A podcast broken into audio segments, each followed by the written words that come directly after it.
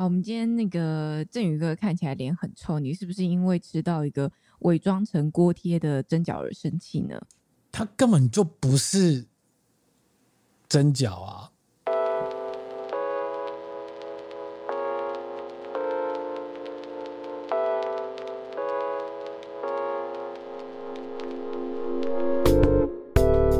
和你一起分享最美好的平饮时光，这里是喝吧葡萄酒。说真的，它到底是蒸饺还是锅贴，我也有点搞不清楚。它是用蒸的锅贴。好，我跟各位解释一下，我们今天晚餐吃了一个非常神奇的东西。那个呃，有一个小摊，它有卖蒸饺跟锅贴，就是我们某天，我们就是晚上经过的，呃，没有去过的一家小店这样子。然后呢，我到现场之后，我就有点纳闷，说，哎。他现场，因为通常买锅贴不是他会有那个煎台嘛？连锁店通常有，那间不是连锁店了。连锁店通常不是有个煎台，然后上面就有很多锅贴已经好了在那边。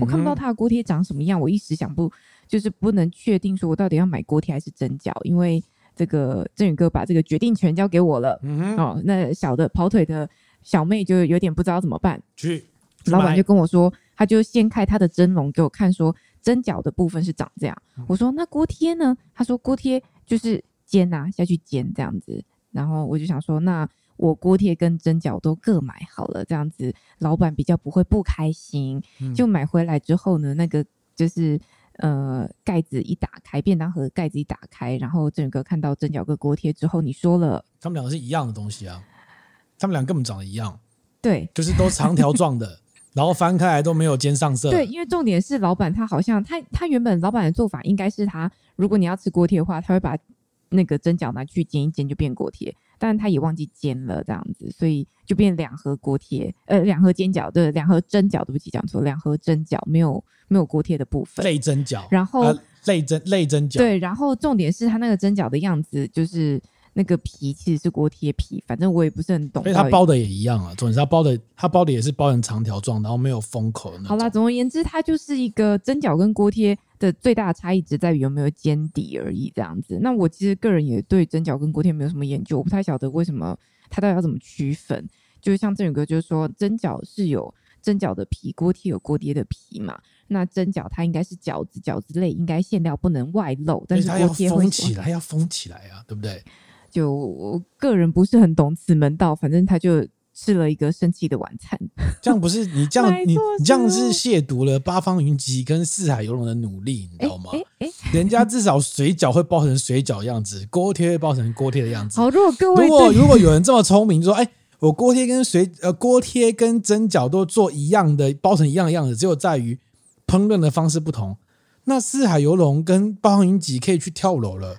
就他可以多卖一个，哦、他可以多卖个蒸饺，你知道吗？哦、他不需要去包水饺，不需要包锅贴，他只要包一个东西，两个不同料理方式就好了嘛。我我我从来没有想过他们这些的差，就是例如说水饺跟蒸饺跟锅贴，我一直都想说它应该只是料理方式的差异，我并没有想到它的，虽然它通常也会长得不一样，但长得不一样，我觉得好像嗯不是主要它辨别的重点。就是它辨别的重点好像是烹饪的方式，例如说水饺用下水煮，那蒸饺用蒸笼蒸，那锅贴就是用煎台煎这样子。那叫煎饺啊？对，那是煎饺。对，锅贴是不一样的东西，好，好不好？好好好，不要挑战客客人的智慧。你就是不是卖，你不是卖蒸饺，你就是卖用蒸汽蒸的锅贴。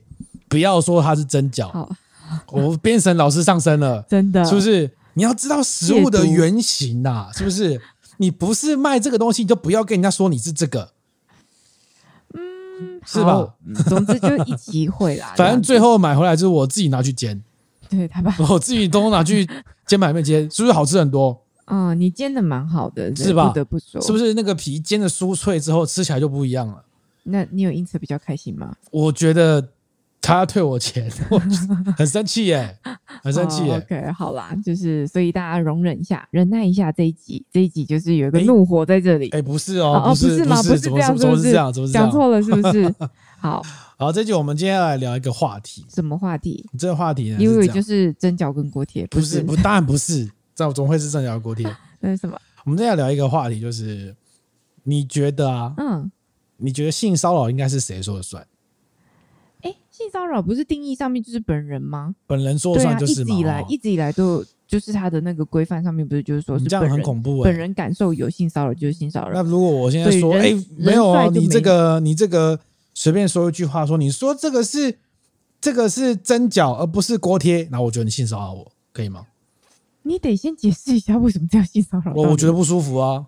你觉得不舒服不一定叫性骚扰。我觉得不舒服，但你不是说有当事人说了算吗？就是当事人觉得是性骚扰就性骚扰。对，但是你到你到法院面前，到法官面前，他还是会做一个比较、啊、比较客观可判断的依据吧。你说的非常有道理，这是跟我们今天的主题有关啊。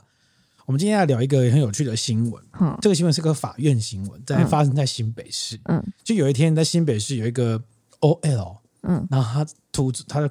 他在呃，这个具地点很明显哦，地点明显，他在中和的锦屏路，好好具体，很明显哈，因为判决上有写，他中途在过马路，然后就有一个男生呢，嗯嗯嗯，有一个异性男子，容易的易，嗯，异性男子，容易的易，对，他们两个就是异性异就对了，对对对对对，然后两个人他们在过马路嘛，嗯嗯，然后两个人是迎面而来这样子，然后呢，这个易先生，易先生，然后这 OL 呢，就是说他在过马路的时候。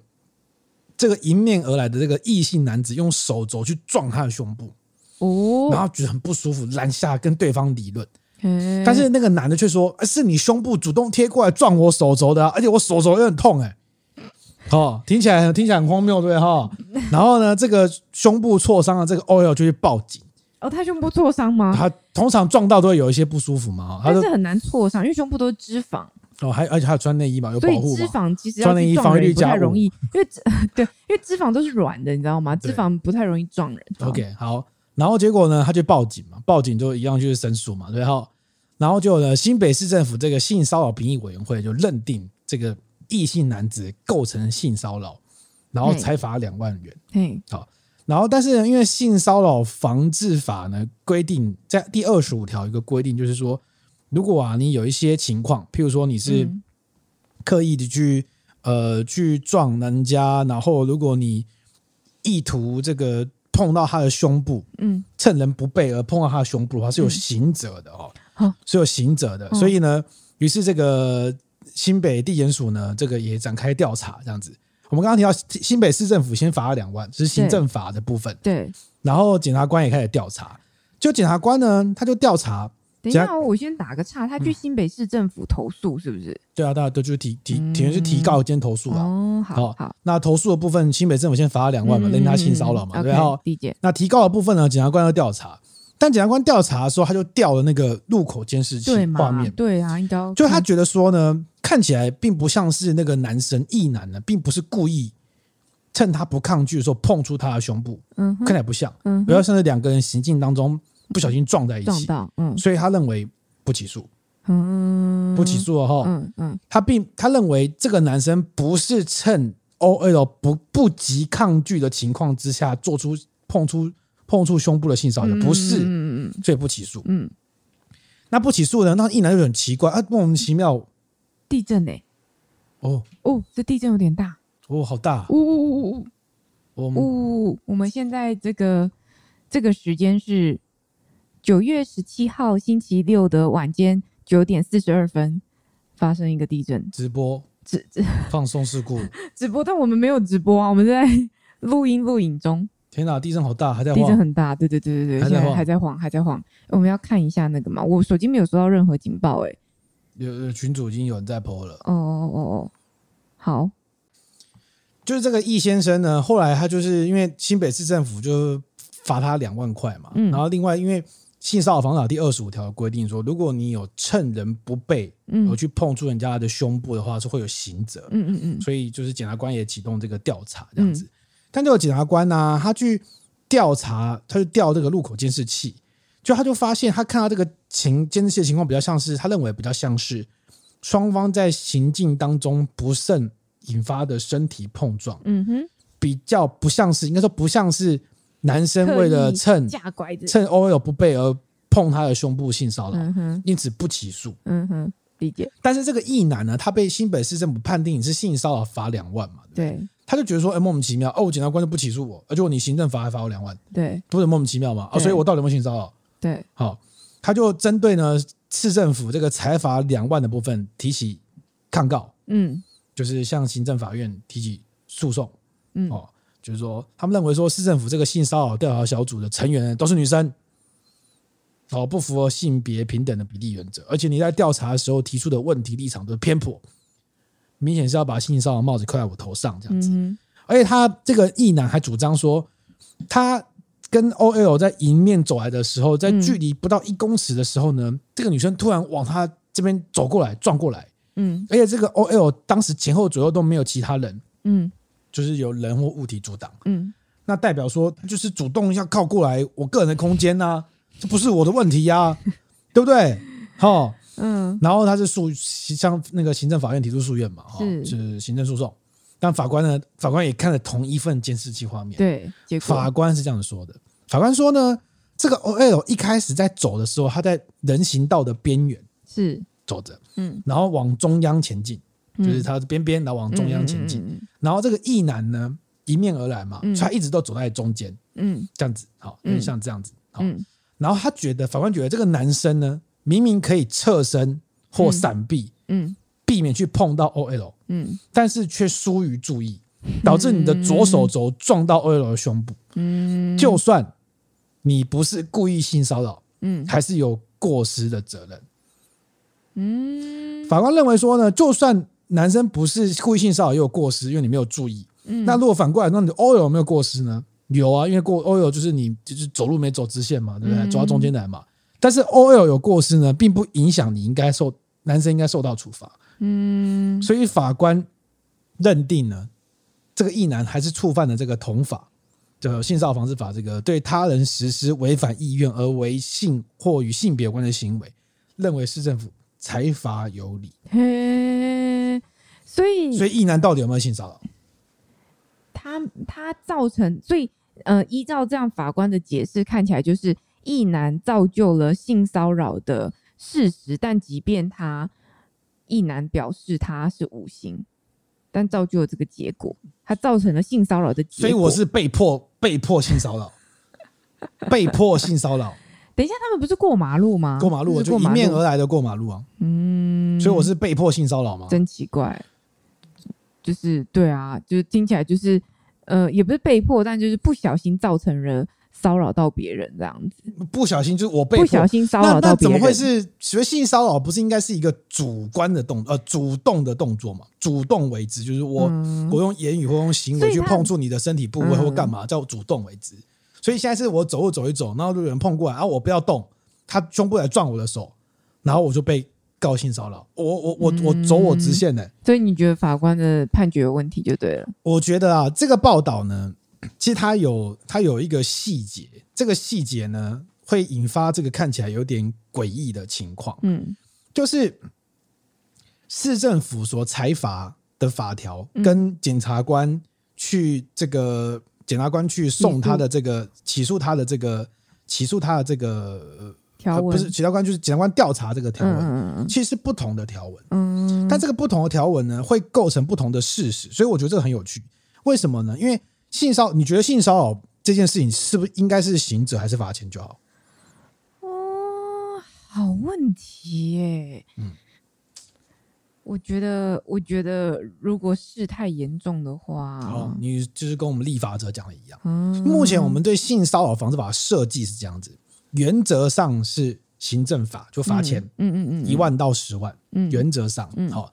那但如果你是呃。趁人趁人不抗拒而去亲吻、拥抱或碰触臀部、胸部等隐私部位者，这么明确、啊、会有刑责。这么明确，也就是说，原则上的性骚扰就是说啊，你这个用言语啊啊，不是用用言语啊，好用言语啊，嗯，去对做一些有敌意、冒犯的动作，或是是各种就是用言语上的这种东西呢，你可能会被罚钱。嗯，好，或者没有碰触这个行为，嗯，但是被认定性骚扰，你会罚钱。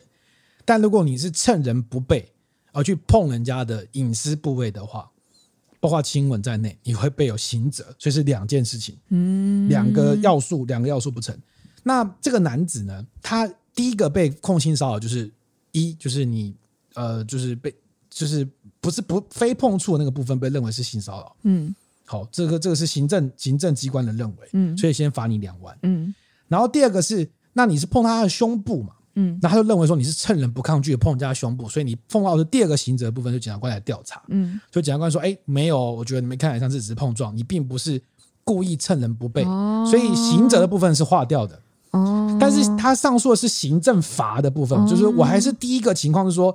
呃，我的性骚扰是不是有有这个不当冒犯别人的这种状况，就主观认定的部分嘛？嗯、而针对这个去提起像呃被罚，就是、然后向法官提起行政诉愿，对行政诉讼，然后让法官认为说，哦，没有啊，我这样看起来，虽然你没有没有去碰触，不是趁人不备就碰触人家胸部，但是你还是构成前者会被罚钱的那个性骚扰的版本。嗯，对。但是我觉得这个这一个这个法这个判决啊，就是。记者的写法，当然，如果你不去深究那个法条的话，你可能会误解，说好像是同一个事实，但是出现了地检署跟市地呃跟市政府跟法院不同的解读。但对法官来说，我只是依法裁判，嗯、因为你、嗯、你确实不构成有刑罚的那个部分，嗯，但他认为你可能构成的是有行政处罚，就是罚一万到十万那个部分，嗯，但是对一般的民众来说，或者我刚看到这个新闻来说，我会有一个想法是。它的核心问题在于，它到底构不构成性骚扰？嗯，哦，而法官的那个他驳回这个异异性男子的这个行政诉愿的说法啊，嗯，有一点会让人觉得，嗯，你其实觉得他不是性骚扰，为什么？因为他提到说，呃，那个 OL 往他这边走的时候，你应该可以注意到闪避，而你没有闪避，所以你有过失，嗯，这个看起来一般民众可能没办法接受，嗯，就说，哎，我就走好好的，他撞过来。然后你说我可以闪避也不闪避，所以我有疏失。奇怪是那他的疏失是什么？还是他的疏失是我要去告他？嗯，我要去告这个女生说，哎，你这个让我手肘很痛，是你让我起了 心生歹念。等一下，等一下，等一下，等一下，那个你手肘碰到人家胸部导致你手肘很痛，你可以举个案例来吗？我觉得很难。你手肘男性手肘碰到女性胸部而导致男性手肘痛。你这讲出去不是笑死人？不行吗？哎，对，就是你们这些判决就是哦，女生觉得这样就没关系，是不是？我没有这样觉得啦。但我说真的哦，就是手肘碰到胸部这件事情超常发生的。是哦，我在电梯里面超常发生的，因为胸部它就是一个人体凸出来的地方，然后那个位置呢，女性的胸部那个位置呢，在人潮拥挤的时候，它很容易刚好是面对着。旁人的手肘。哦，超高问题。对，也许是我个人的那个经验这样子，嗯，超常被碰到的啊，有时候很常被撞到啊，碰碰一下，然后那有时候碰的大那个大力的撞，我没有觉得有人故意来撞我啦，但就是不小心就会碰到，然后有时候那个那个力道之大，我都会想说对方会不会怪怪的。我说会怪怪的是，他有没有觉得他胸部不是胸部在讲说，他有没有觉得他的手肘突然有一股哦。软软绵绵的。独立桶啊，对啊，哎、欸，独立桶，你有你有这种经验吗？就不小心碰到人家，但是我通常是后知后觉，是突然撞个东西，没享受到，回头看一下，哦，好像刚刚不小心撞到别人胸部，哎哎，窃喜，不是窃喜，是 这个时候男生很尴尬，怎样？男生要说不好意思吗？不好意思，对方都知道刚刚他撞到他胸部，啊，他装没事嘛？装没事，狗好不要装没事说哦。装、就是、没事很坏，会不会？装没事就真的是不小心的哦，假装不知道，真的是不小心，假装没感受到。虽然觉得手肘软绵绵，也嗯，我我不知道，我什么都不知道。独立桶，独立桶，为了这个开心吗？你露出了奇怪的笑容，嗯、不不不不一定，不一定。其实手肘没什么感觉嘛，对不对？嗯、好像不是一个。通常开心的是脑部，而不是手肘，好不好？手肘是不会开心的。我意思说。Okay? 碰手肘这件事有乐趣吗？手肘碰胸部有乐趣吗？不知道，应该是乐趣是脑，但男生通常，如果你是真的不小心，根本没有办没有时间意识到这个。那是 事后意识到会回想一下，不会，完全不会，完全不会，好变态。不需要，这集不知道讲不露骨吧？我们上 YouTube 会第一次被黄标啊。不会，因为我们都没有字幕，所以 YouTube 不会发现。那我也好奇的去查了一下这个我国的性骚扰财罚统计。嗯，嗯，你知道我们一年大概会有几件会发生性骚扰案子吗？那你猜猜看。嗯，两千。两千件，我们是这么恐怖的国家，是吧？其实不多哎、欸，其实不多，嗯、但是黑数不谈了哈。一年会这个去申诉的统计，被罚的状况大概是三四百件左右。哦，还蛮蛮多的哦，三四百件呢。以去年为例啊，我们全国一整年呢，嗯，因为性骚扰而被罚钱的总金额高达九百四十万元啊，其实蛮多的呢。哦，可以买一栋房子。嗯嗯嗯。但是呢，很有趣的，但一定是男多于女嘛？有吗？性别比？女生大概就是一个就是个位数，一年就个位数左右，多数都是男生。你知道男生很弱势。但是有个很有趣的，有个很有趣，用胸部过去，不是有一个很有趣的故事，就是我们刚刚提到性骚扰防治法，行政法是罚一万到十万嘛。嗯，我大概算了一下哦，嗯，男生呐，嗯哦，男生平均被罚的金额大概是一万九，到两万左右，嗯，女生呢大概是一万左右，哎，所以你意思说女生被罚金额很低？也就是说呢，一般男生如果触犯性骚扰呢，这个多半极少。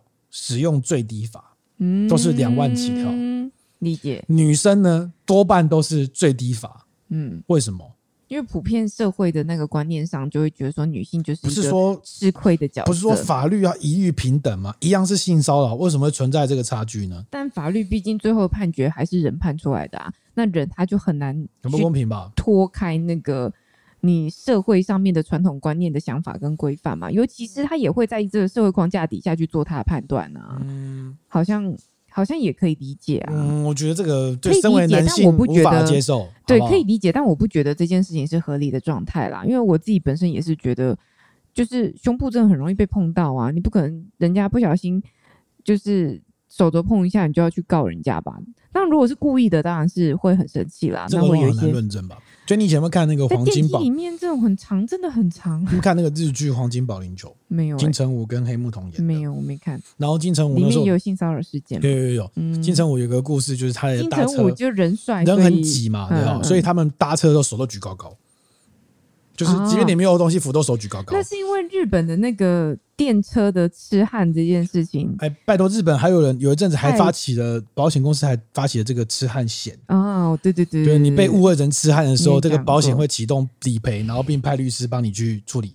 还是这应该台湾男性要有需要吗？就是目前看来没有商机没那么大，一年才四百多件而已。不过我大概查了一下，四百多件是被罚的哦，就是被裁罚的金额。嗯嗯另外，我再查一下，一年当中发生性骚扰申诉事件而展开调查的件数，嗯，以去年来说，大概是一千三百件左右，嗯，所以成立的大概就是四百多件，嗯，所以大概有呃八百多件，嗯，就是三分之二的机会是不成立的，嗯嗯，是，对，一千两百多，一千两百，一千三万，有四百多件被罚嘛，嗯，但有八百多件被就是可能撤回或是不成立，嗯嗯，理解。所以就是也是蛮多的这样子。哎、欸，对，我我更正一下好了，更正一下，应该是一千两百多件呐，大概有三分之一的案子会撤回或不成立。更正一下。哦，对，然后剩下有些案子，他会移送到司法机关来调查。就是我刚刚提到的，是不是有碰到胸部，趁人不备碰胸部或碰臀部或亲吻的问题？嗯，会移送司法机关调查。嗯，对啊，所以我觉得哦，这个。性骚扰到底要不要去论证事实，还是他要？对我我我会觉得这个这个判决啊，我觉得有讨论的空间。嗯嗯嗯，因为因为如果你是言语上造成别人的不舒服或什么之类的，哦，你说这个才主观认定，好吧？这个我我没有办法论证。嗯，这到底你是多不舒服，没办法啊。但是这个案例就是他真的是撞，他这是事实撞到这个手肘，女生的呃手肘撞到女生的胸部。那他到底有没有性骚扰的事实？嗯，还是他其实只是一个行人碰撞的纠纷？不过说真的，你想象对，因为因为因为检察官认定说你没有趁人不备而碰人家胸部的这这个意思，因为比较像是你们行进间的擦撞嘛。对，所以检察官的不起诉就认为你其实只是一个不小心的擦撞，你跟言语无关哦，我们没有涉及谈话的问题嘛。对，因为他今天认定的是。你的手肘撞到他的胸部，到底是不是趁人不备而碰到他的胸部，而导致性骚扰？检察官认为不是，认为是你们是擦撞。嗯，但最后法官还是认为说，哦，你们虽然是擦撞，但是你们还是性骚扰。那这个对男生来说，我觉得好像对蛮蛮怎么样？就是觉得不公平。身为那个男性代表，觉得。这件事情有没有会让你感受到恐惧？有，有以后在 以后有一点，就是在路上走路都要护着手肘，有一点这样子，有一点把手绑住，有一点呢，这样。而且这个标签一贴上去的男生就很难处理。嗯，如果就哦，今天没有撞到别人，哦，受伤啊，损害赔偿或者赔钱干嘛？不是，他就是他是性骚扰。我想象一下那个情境，就是你在路上，然后过个马路，在大街上素昧平生的人，然后不小心手肘碰到你胸部，你就想要告人家或什么干嘛？通常应该就是他真的痛了吧？我说他是不是胸部真的很痛？那为什么是告性骚扰而不是告伤害呢？嗯，就是你觉得告性骚扰对你比较有利？没有，可能他也也我我我不晓得，因为我不是当事者，但是他可能觉得有被冒犯或什么，他才会朝这个方向去走嘛。但我意思是说，绝大部分的的人可能都不太会采取这样的动作，因为毕竟他就是一个惊鸿一一一撇的的。交错而已，对，而且诉讼需要很大的成本，对，很麻烦呐、啊。其实这件事很累人的，你你想，你有多讨厌这人，讨厌到要要要花这么多时间？可能当街上真的有叫骂起来吧？怎么可以这样？所以我才想说，会不会他真的被撞到很痛？然后对方说：“哦，对不起，对不起，我真的是不小心的，对不起，对不起。”赶快赶快遵循我们上一集所提到的这个发生战争之后避免的三要素：投降、对不起、送花。送花 赶快送花，孽缘变情缘，孽缘变情人。嗯、OK，好，不好意思。嗯，好，那你要分享一下你的性骚扰、被性骚扰的经验，嗯、或是或是听过别人的性骚扰经验吗？我嗯、呃、有诶、欸，我以前有一次印象很深刻，就是嗯、呃，我朋友曾经跟我说过，他就是公司的主管有对他，我朋友是女性，然后公司的主管是。呃，年纪颇大，大概可能中年男子之类的，那对他有一些嗯、呃、比较冒犯的举动。那冒犯举动是，他说他有一次，我当然很有点模糊，因为那蛮久之前他跟我讲过的状况，那有点模糊，说他是一个什么样的情境下，反正他大概可能就是公司聚会之类的，跟主管单独相处在车上，可能只是一次聚会要。大家要搭车离开或什么的，那他可能刚好跟主管聊到一些不开心的事情，他就落泪。哦、然后就他说，这时候他主管他他长官做一件事情，就是就是好像替他把眼泪擦掉，然后说你这样我会很心疼什么的。那我觉得这个有点 over 了，就是很难呢、欸，男生真的很难做。怎样？搞不好主管也刚好对他有意思啊。但那有意思追求的行为跟这种。应该怎么拿捏？嗯，当时当时我朋友应该是有有男友的身份哦，对，那他也没有要跟这个这个主管上司发展成这个情侣关系之类的。谁知道？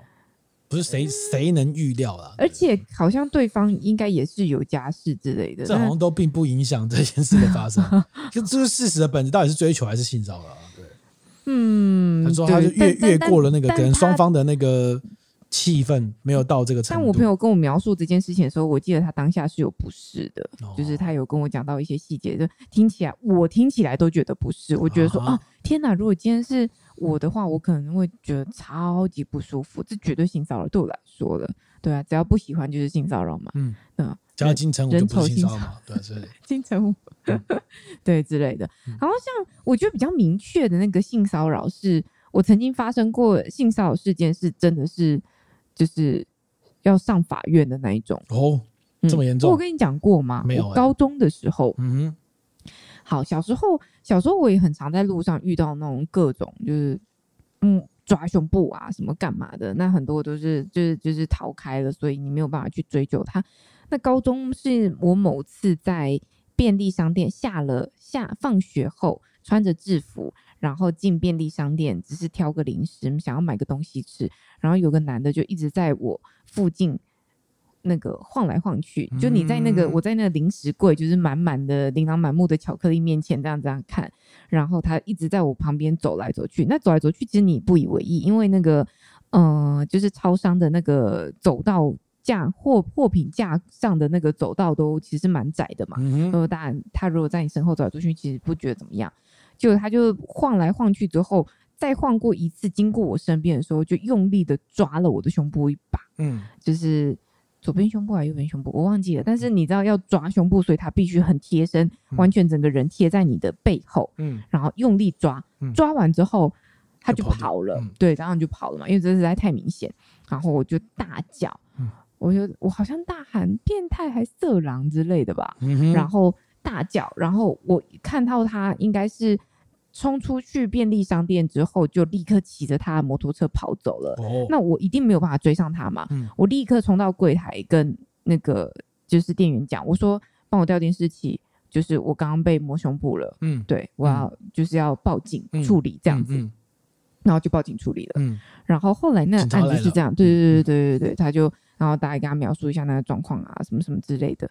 然后嗯、呃，还后来就去呃，警察来，然后后就拉到警局去做笔录了啦。对，做笔录之后就看到那个警察的那个一指神功在 key 那个案件，然后很久，对很久，那个晚上弄很久，这样印象很深刻。然后后来就是哦，要就是找他们就巡线有找到这个，我有找到，所以是当地治安人口就对了啦。嗯对对，嗯他有一些前科。嗯然后有找到这个人，然后要要就是要出庭的时候，我当时因为未满十八岁，所以好像是因为这个关系可以不用出庭嘛，我有点忘记是什么原因。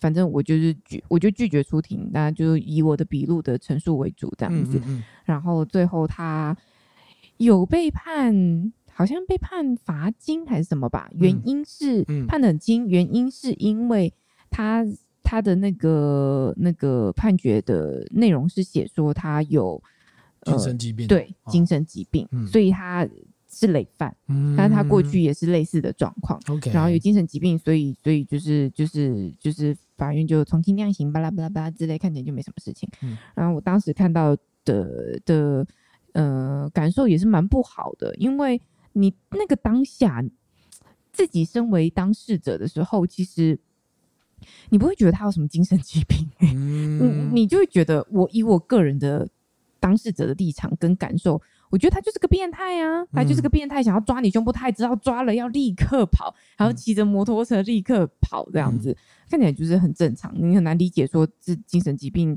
导致什么问题。而且我当时是我妈跟我去做笔录，然后有、嗯嗯。我们有调监视器，就是录影带这样出来看，嗯。然后我妈看到好像有我忘记他有没有落泪，就很心疼，你知道。嗯哦，一个女人哦，被人家这样，欺被人家欺负嗯之类的。但我是在旁边很淡然，我也没什么感觉，因为这也不是第一次了。但就是、诶对啊，这也不是第一次，但是就是第一次抓到人，没送，一定要逮到他。但逮到他，最后我也拿他没辙嘛，大概就罚罚钱而已。那你说这种呢，对不对？女性的确是，嗯，还是比较有可能。你你怎么你有遇过人家抓你胸部吗？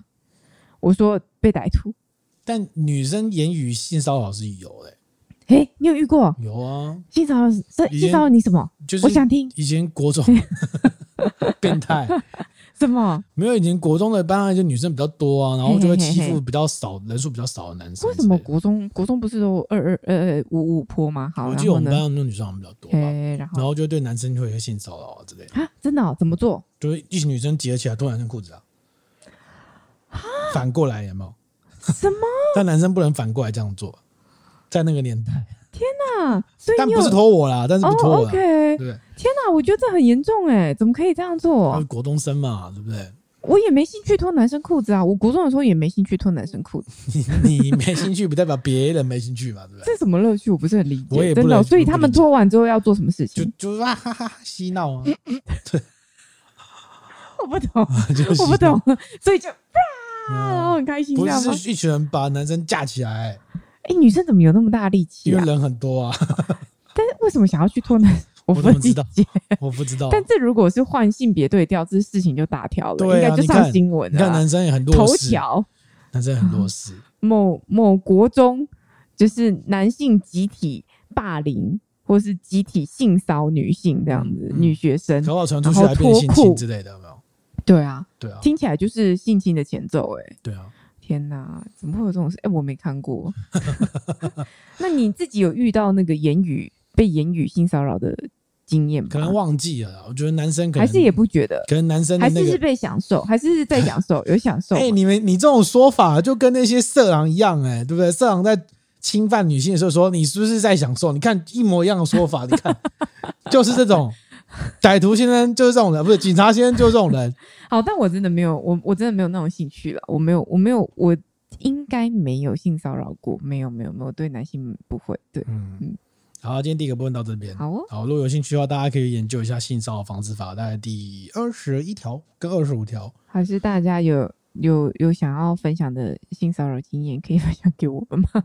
或是你有什么惨烈的也许你是弱势男性，有什么惨烈的故事可以分享给我们？好哦，好哦，到这边。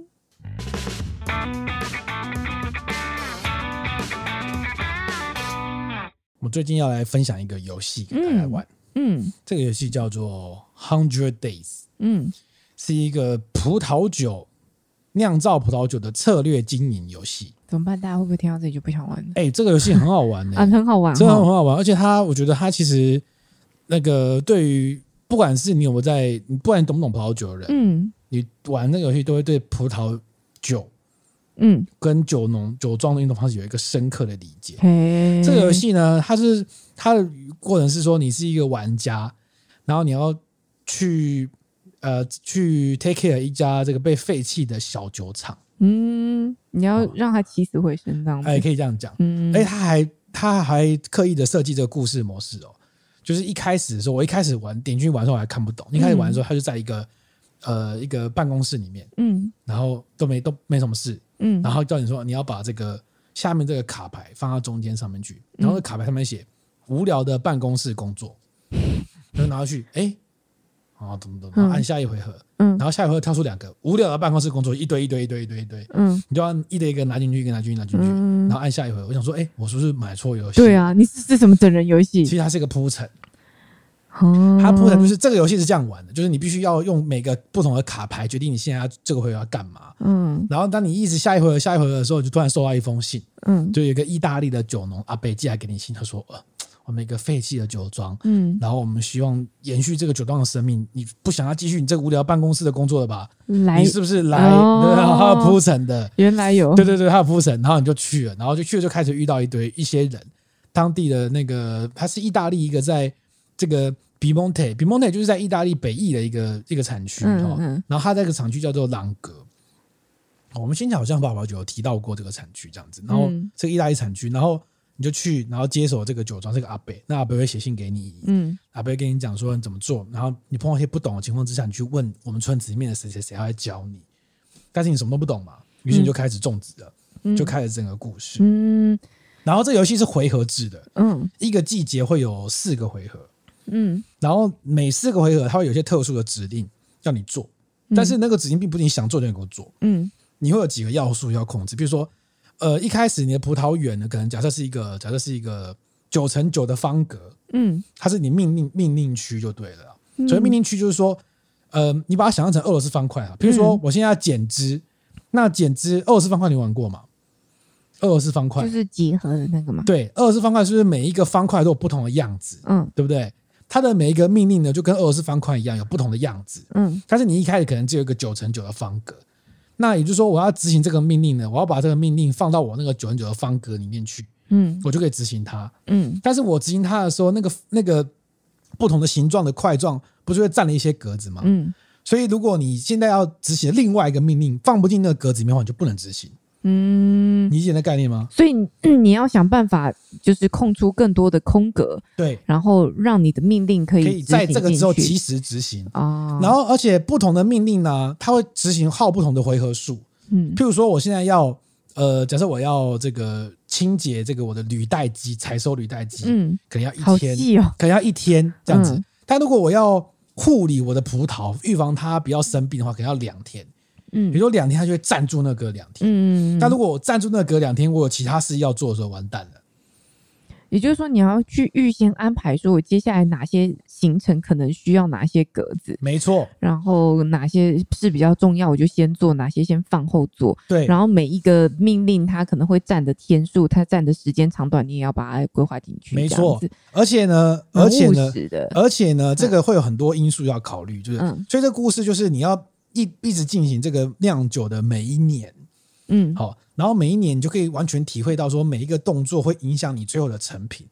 譬如说好了，嗯嗯嗯，比如说我从头开始讲啊，比如说一开始它有一块地，有一块地呢，他要先告诉你你要决定你这边要种什么葡萄，然后因为它是意大利的产区嘛，嗯，所以它多数都是意大利的品种，嗯。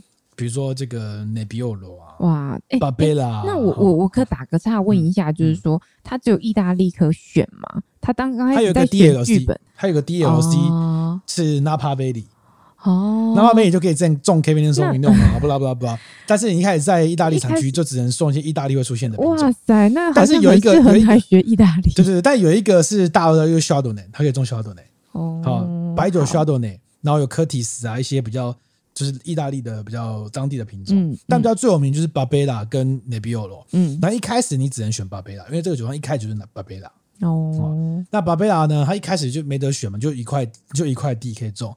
坡度啊，那个粘土沙石的比例都是固定的，嗯，然后就开始种，嗯，然后一开始就是你要先剪枝，然后剪枝就要决定，它会给个它会给你个比例，说你要多少的芽，嗯，你要留很多的芽吗？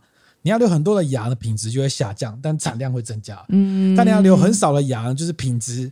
会提高，但产量会下降。你是不是觉得很好玩？很好玩啊！他因为他因为他会很他会很清楚的告诉你每一个动作会决定什么结果。嗯，然后剪剪枝啊，然后他当然中途会有一些那种要你去整理葡萄园的一些动作。嗯，但他多数那个比较都像是说，如果你有做，那可能会加分。对，好，那他就会跟你，但是他主要是要考验你放进去那个那个九乘九的宫格里面去，你要怎么放？嗯嗯嗯。然后到来到夏天，嘣嘣嘣，然后再来就要采收嘛。它会通知你可以采收，嗯，但是你可以采收的时候，你就可以看那个葡萄，它会有个每个葡萄它会有酸度值跟甜度值，嗯，就代表说它现在累积了多少酸，跟累积了多少甜，嗯，嗯，然后呢，有些人就会犯一个错误，什么？犯个错误就是说，比如说像夏多内，它是一个早熟的品种，嗯，因为它就是很早熟，所以它才可以在比较冷的地方就可以赶快处理嘛，嗯，但是夏多内早采收是错的，嗯，为什么？会太酸吗？对，太酸，嗯，那。这时候系统会告诉你要可以采收喽，但是你要采收呢？如果你一开始他采收你就采收，你就会酿出来分数很低的酒。哦，你要故意再等个两天，再等个两个回合，让它的酸度下降，糖度再提升。哎，所以这个游戏如果具备葡萄酒知识是比较有机会可以获得，我觉得不一定好的，不一定吗？我觉得不一定，因为因为它的游戏目标其实是这样，就是它游戏目标是你要把每一个品种。按照它原本的特色，然后发挥出它的特性。嗯，譬如说像巴贝拉，游戏中的设定是它酸度是最高的，嗯，不要甜，嗯，好，所以巴贝拉通常都是它只要游戏出现说一成熟了，嗯，你就要采收，嗯，因为酸度会最高，嗯，但如果你因为其他的因素，譬如说下雨不能收，如果出现下雨，你就要延后一回合，对，然后你酸度就会下降。对，甜度就会提高，那完蛋了，你今年可能就不是最好的版本的巴贝拉哦。哦，那如果假设你是呃，现在我要收巴贝拉，嗯，就很抱歉，我前面已经先决定我要收夏多内了，嗯，你现在没有其他的能力，就是没有其他的方格，它占住那一格，而且它很贱，它的采收是最大格的，哦，最多格数的，有时候你用了一个采收，你就没有办法用第二个采收，嗯嗯，所以你就要把那个东西都算得很清楚，然后去去这个采收，嗯。然后因为然后因为它最大格，所以你就是每一个采收你都要想的很清楚，就是说我这个要不要收，是是要采了，要不要采了这样子，然后是不是它这个品种设定的最佳酸度或最好甜度？嗯、那采收完之后还有的玩的，采收完之后呢，你就要开始破皮哦，破皮也会一格，那破皮就让你决定你要破破皮的程度。你破皮程度越高，它单宁就越高。嗯，那你破皮程度越低，它单宁就越低。所以你要知道这个葡萄它最适合的版本是什么。那官方就这游戏本身它有指南吗？就它有跟你讲说这个葡萄品种最适合版本，还是要靠你自己本身的知识去玩？有阿贝留给你的那个 关键手册，你要去翻。阿贝，手册好可爱哦。但是但是游戏呢当中，它也不会一开始就告诉你答案，嗯、就是你要去踹，就是说你可能酿了几年之后，嗯，你某个年某个年份可能突然酿出一个最这个葡萄这个葡萄品种最佳的酸度，嗯，它会给你一个 mark，就是这个 mark 就是在那个假设酸度是十嘛，它会在那个比如说假设酸度最佳酸度是六。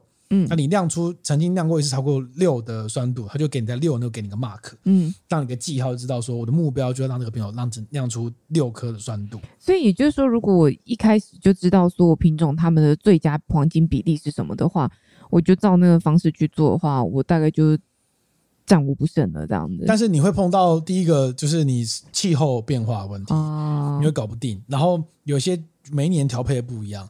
像 Napa Valley 的 DLC 版本会失，甚至会失火。你已经玩到 DLC 版本了？有 DLC，我的我的买那个版本，他没办法玩，哦、我要叫他退费给我。嗯，对。然后，然后不同版你要破皮，决定它的那个单宁的程度，然后来决定。嗯、然后你要呃那个要不要乳酸发酵，嗯来降低它的酸度，嗯因为你就知道乳酸发酵可以降低酸度。嗯，它会游戏当中每一个步骤，它都会跟你说明说这个动作会导致什么结果。好像不错哎。然后呢，破皮之后呢，还要问你要不要放橡木桶。嗯那你会放橡木桶就放嘛，对不对？没这么简单，嗯，那要怎么做要？花钱买，哦因为橡木桶超贵，嗯嗯贵爆。哎，橡木桶有分大桶跟小桶，然后不，然后那个你要买到小桶的话，你可能这个葡萄园等级要高一点，就是才能够去买小桶。还是哎，它是哎，它是先花钱解锁，你可以买小桶，然后你还要再花钱买小桶哦，嗯，所以它是花两份的钱。嗯，然后呢，你发那个放橡木桶之后，它就会影响它的那个时间嘛，越往延后。嗯然后全部都酿完之后呢，当然桶也可以选桶陈时间，会影响它的酒体。嗯然后弄完之后呢，你就要再去参加品鉴会，嗯品鉴会酒评家就会给你一个分数，嗯酸度多少，甜度多少，甜度多少，不不不列出来。然后最后，如果你今年酿的特别的话，它会有一个随机性产生说有没有什么特殊的香气，哦，这是随机性出现的。不是每一次酒都满分，它就有特殊香气，不会哦。有的是你酿的没有很好，但会出现特殊香气，比如说白桃味、嗯水蜜桃味。嗯那有的是刚好你酿成满分，它最后没有特殊香气，嗯然后那会影响你的分数，它会给你一个分数，然后那个分数就会影响你当年度销售酒的价格，定价是多少。嗯嗯好，那现在有酒了，对不对？你要装瓶，装瓶可以开始设计你的酒标，你要决定说我要用合成塞，还是用螺旋盖，还是用软木塞，这会影响酒的价格。嗯嗯也会影响你的成本。嗯它们每个单价都会告诉你有多少成本，然后你的酒标用酒瓶的颜色要用深色的还是淡色的，这个价格会影响哦。嗯，然后酒标你可以自己设计，然后酒瓶你可以说哦波尔多式的、布根地式，你可以自己挑。嗯然后酒标贴出去贴出去之后，它就进仓库嘛，对不对？嗯它就开始卖。所以每个月呢，就会有人来，每个月就会有人来这个给你下订单。嗯那下订单就会分成是一般私人买的跟餐厅买的。嗯，那私人买就量比较少，然后价格就是哎，可能跟你定价差不了多少。对，但餐厅来买超狠，他也是卖很多，然后价格砍超狠，嗯价格都砍很低，然后看你要不要卖。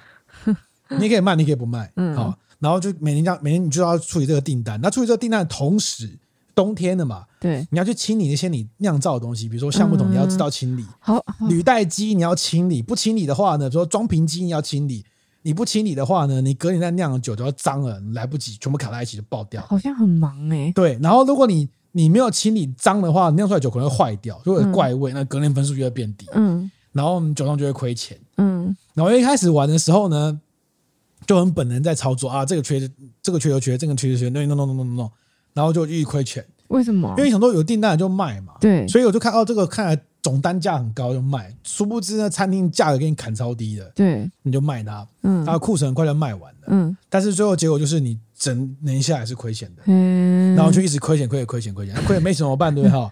告诉你，游戏就告诉你这么现实，你可以贷款，贷款可以决定你可以贷款额度，要分几年还，然后每每一年的每一个月要摊还多少钱，哦，那你就贷款，对不对？嗯那就是破产的开始。啊，所以你玩到破产了，不是因为你一开始根本玩不完，就是你贷款之后，因为你没有找到一个成功的营运方式，，对，所以你贷款只是加速你的灭亡而已。哦因为你贷款之后，你就开始说，那我要买什么买什么买什么，但是让你买完之后呢，没钱还，你可能操作不不顺，或者说呃突然又来个下雨，结果今年葡萄又变烂，变烂之后产量又变少，变少销售又变差，完蛋，就是恶性循环，你知道吗？嗯就是哦，很忙哎、就是就是你要把所有的眉眉角角都想的好好的，嗯。然后那个空间，因为它有它给那个空间的限制，就是让你去像俄罗斯方块一样去填个那个空格，对，所以你每一个动作都要想说，这个空格用下去之后，我接下来下个月是不是要用别的东西弄不起来？嗯，当然，你也可以花钱扩充那个地块，你说但花真实世界的钱吗？不是不是，是花游戏当中的钱哦去扩充那个地块。可是他们那哦。扩充地块就一小格，它就很急，就是你可能花个可能四万欧多了两格，但是多了两格呢，它刚好就是没有办法完成完整塞住那个俄罗斯方块，嗯就是你会浪费一两格，其实没什么用。嗯嗯嗯你必须要花到一定的程度，把它变成一个完整的方格，可能变成十二乘十二才会好用。但是你花了很多钱，嗯然后你还可以请雇员。嗯当你的酒庄规模大到一个程度的时候，你可以请花钱请雇员帮你处理一些小事，譬如说帮你处理订单，嗯不，然每个订单你都要一笔一笔一笔自己按，很累是不是？很累。你可以给他一个请雇员，给他一个原则，让他自己去卖，嗯但雇员就要花人事成本。那那你可以请雇员，可以抓去雇员帮帮你清理这些什么装瓶机啊，什么之类的。嗯嗯嗯。然后还有很多因素，就是说，假设你一开始可能产量很大，对，但是销量可能卖没那么快，那你就会发生一个问题，比如说你装瓶机只有一台，对，但是我种两个葡萄品种，所以我 A 酿造完跟 B 酿造完的时候，哦、我同时只能装瓶一个。哦，那我同时只能装瓶一个的时候，就会影响第二个装瓶的速度，对不对？影响第二个装瓶的速度，就会影响第二瓶销售的速度，因为它比较晚装瓶，你卖的时间就变得更短，嗯，你的资金周转压力就会提高，嗯，然后还会有很多破皮，也是橡木桶，也是，就它它会有一个很具体说，你现在在做 A 的事情，但你就一个机器的时候，它就不让你同时做其他事，所以你就必须要，所以你就必须要花钱去买。更多的机器，嗯嗯，然后当你酒庄大的规模的时候呢，你就可以买其他的葡萄园。那葡萄园呢，他就会告诉你说，哦，这个葡萄园的坡坡度是向东南的，向东，这时候就遇到知识了嘛，嗯嗯，向东向东南的就是比较贵，嗯，游戏也不是笨蛋，向西南的就很便宜，因为它备养，嗯，然后沙不同沙石的比例就又不一样，然后甚至还会解锁不同的减脂方式，嗯，然后减脂方式也会影响这个那个酒的销量，嗯，很难玩吧？但是玩过一圈，你就知道说哦，原来酒庄要做很难呢。玩过一圈就觉得说哦，天哪，那我千万不能卖酒，千万不能卖酒，卖酒不能卖酒，不能做酒农，就发现自己没这个料。没错，这个这个游戏名称 Hundred Days 呢，它是指是葡萄藤叶子的寿命的意思。哈、嗯，这个游戏开发耗时三年，嗯，然后这个创办人他是一个意大利人，他们团队六六个人卖意大利酒，对对。他们创办创办的游戏的六个人里面呢，有三个有酿酒经验啊，所以他们是真的酿过酒，他们是真的拿他们呕心沥血、血淋淋的案例来给大家玩啊。没错，然后他说他这个以前刚开始酿酒的时候，他们意大利很多都是那个祖传下来的酿酿呃祖传下来的酿酒的家族，嗯，然后所以他说，突然外人想要进入这个事业就是不得其门而入，因为大家都是有一套自己的 know how，你知道吗？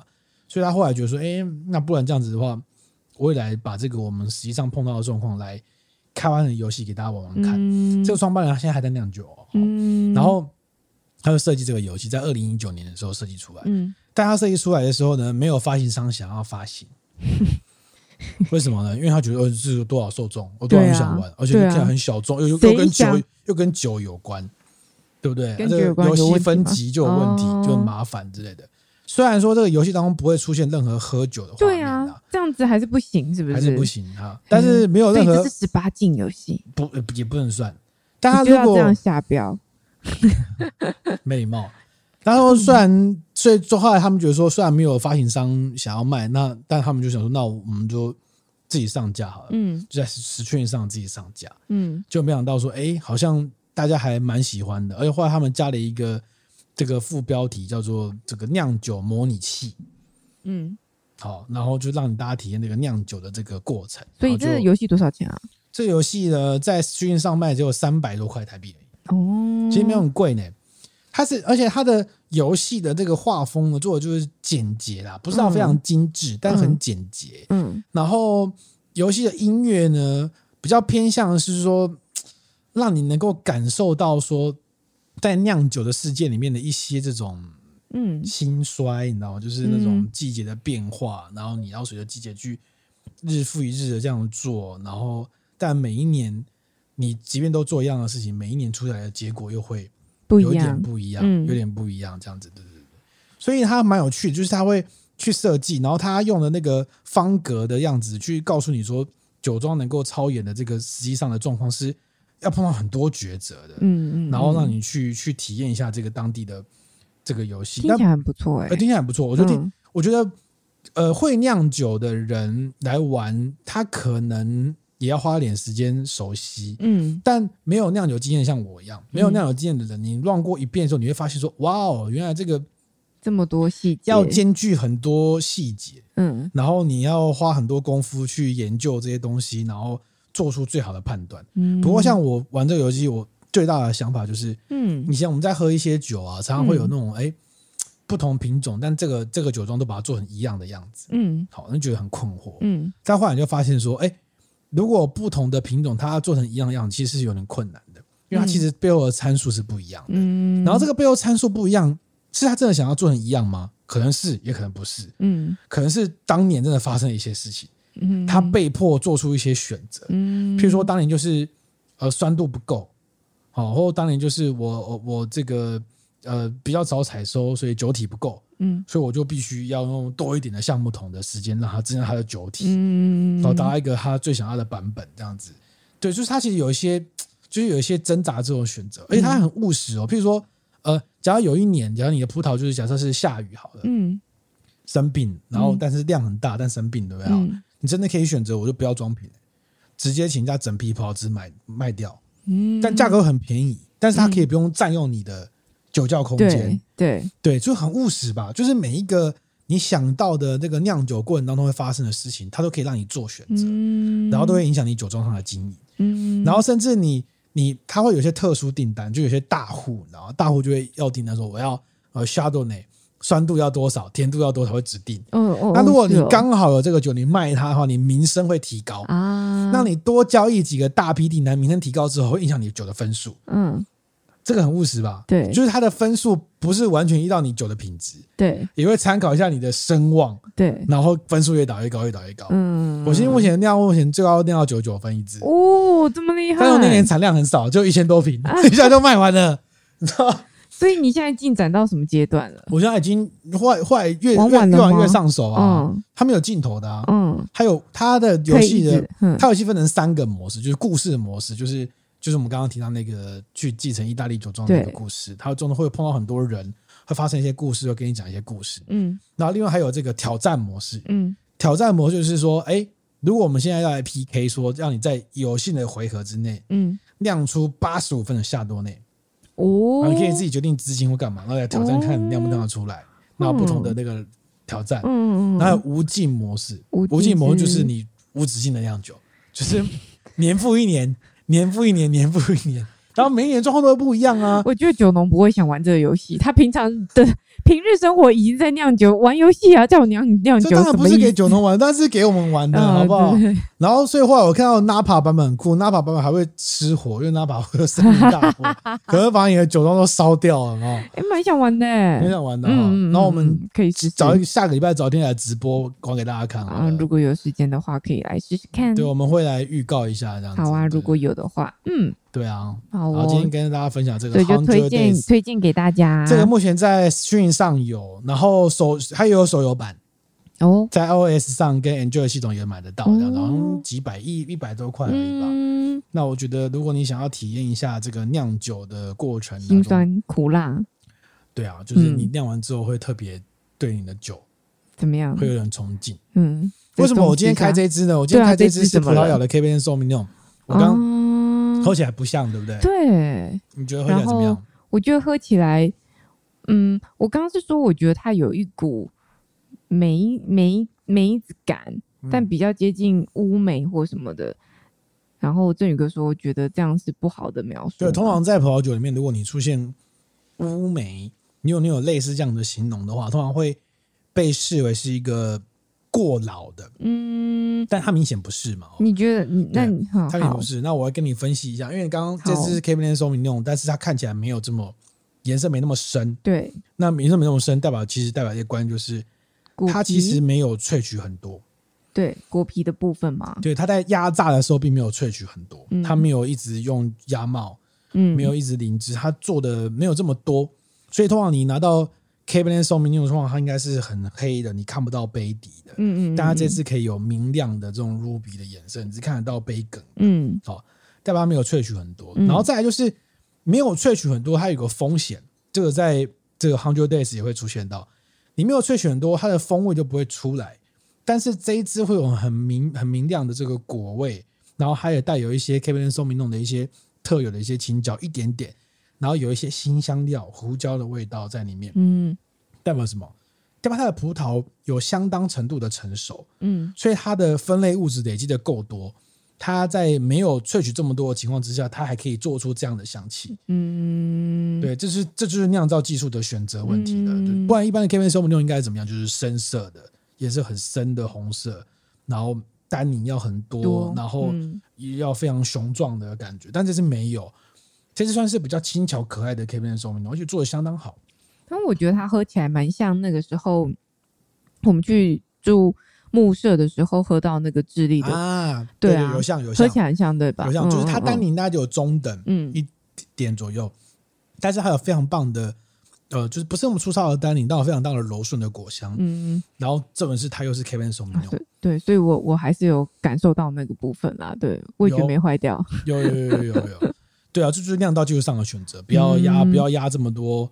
不要压帽压这么多，嗯嗯嗯，不要萃取太多，但是它前提是葡萄要够熟，嗯，对啊，理解。好，今天这个部分就到这边啦。好，所以推荐给大家那个游戏，如果大家有兴趣的话，可以去搜寻看看这样子。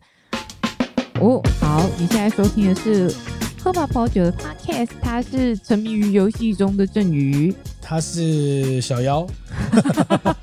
好，如果你喜欢我们的 podcast，欢迎到 Apple Podcast 给我们一个五星好评。你也可以到我们的 Facebook、我们的 IG、我们的 YouTube 去看看跟更多跟葡萄酒相关的讯息。然后你也可以写信给我们的，我们的 mail 是 tipsy with me t i p s y w i t h m e at gmail dot com。嗯嗯，那如果有什么意见的话，欢迎继续给我们鼓励、批评、指教啦。好哦，因为最近合作案很多，我们也持续努力当中，真忙爆。真的，真的，真的，对啊，对啊。我们找个下个礼拜吧，下礼拜找一天来游戏吗？玩给大家看。那是不是只有你能玩，就一人玩而已嘛？对不对？你可以旁边帮我加油哦，加油！或者是让你玩，我在旁边指挥你也可以。哇，好，我们来，我们再想看怎么弄这样子，再找个时间留意一下我们的粉丝团哦。好，那就先这样了，拜拜，拜拜。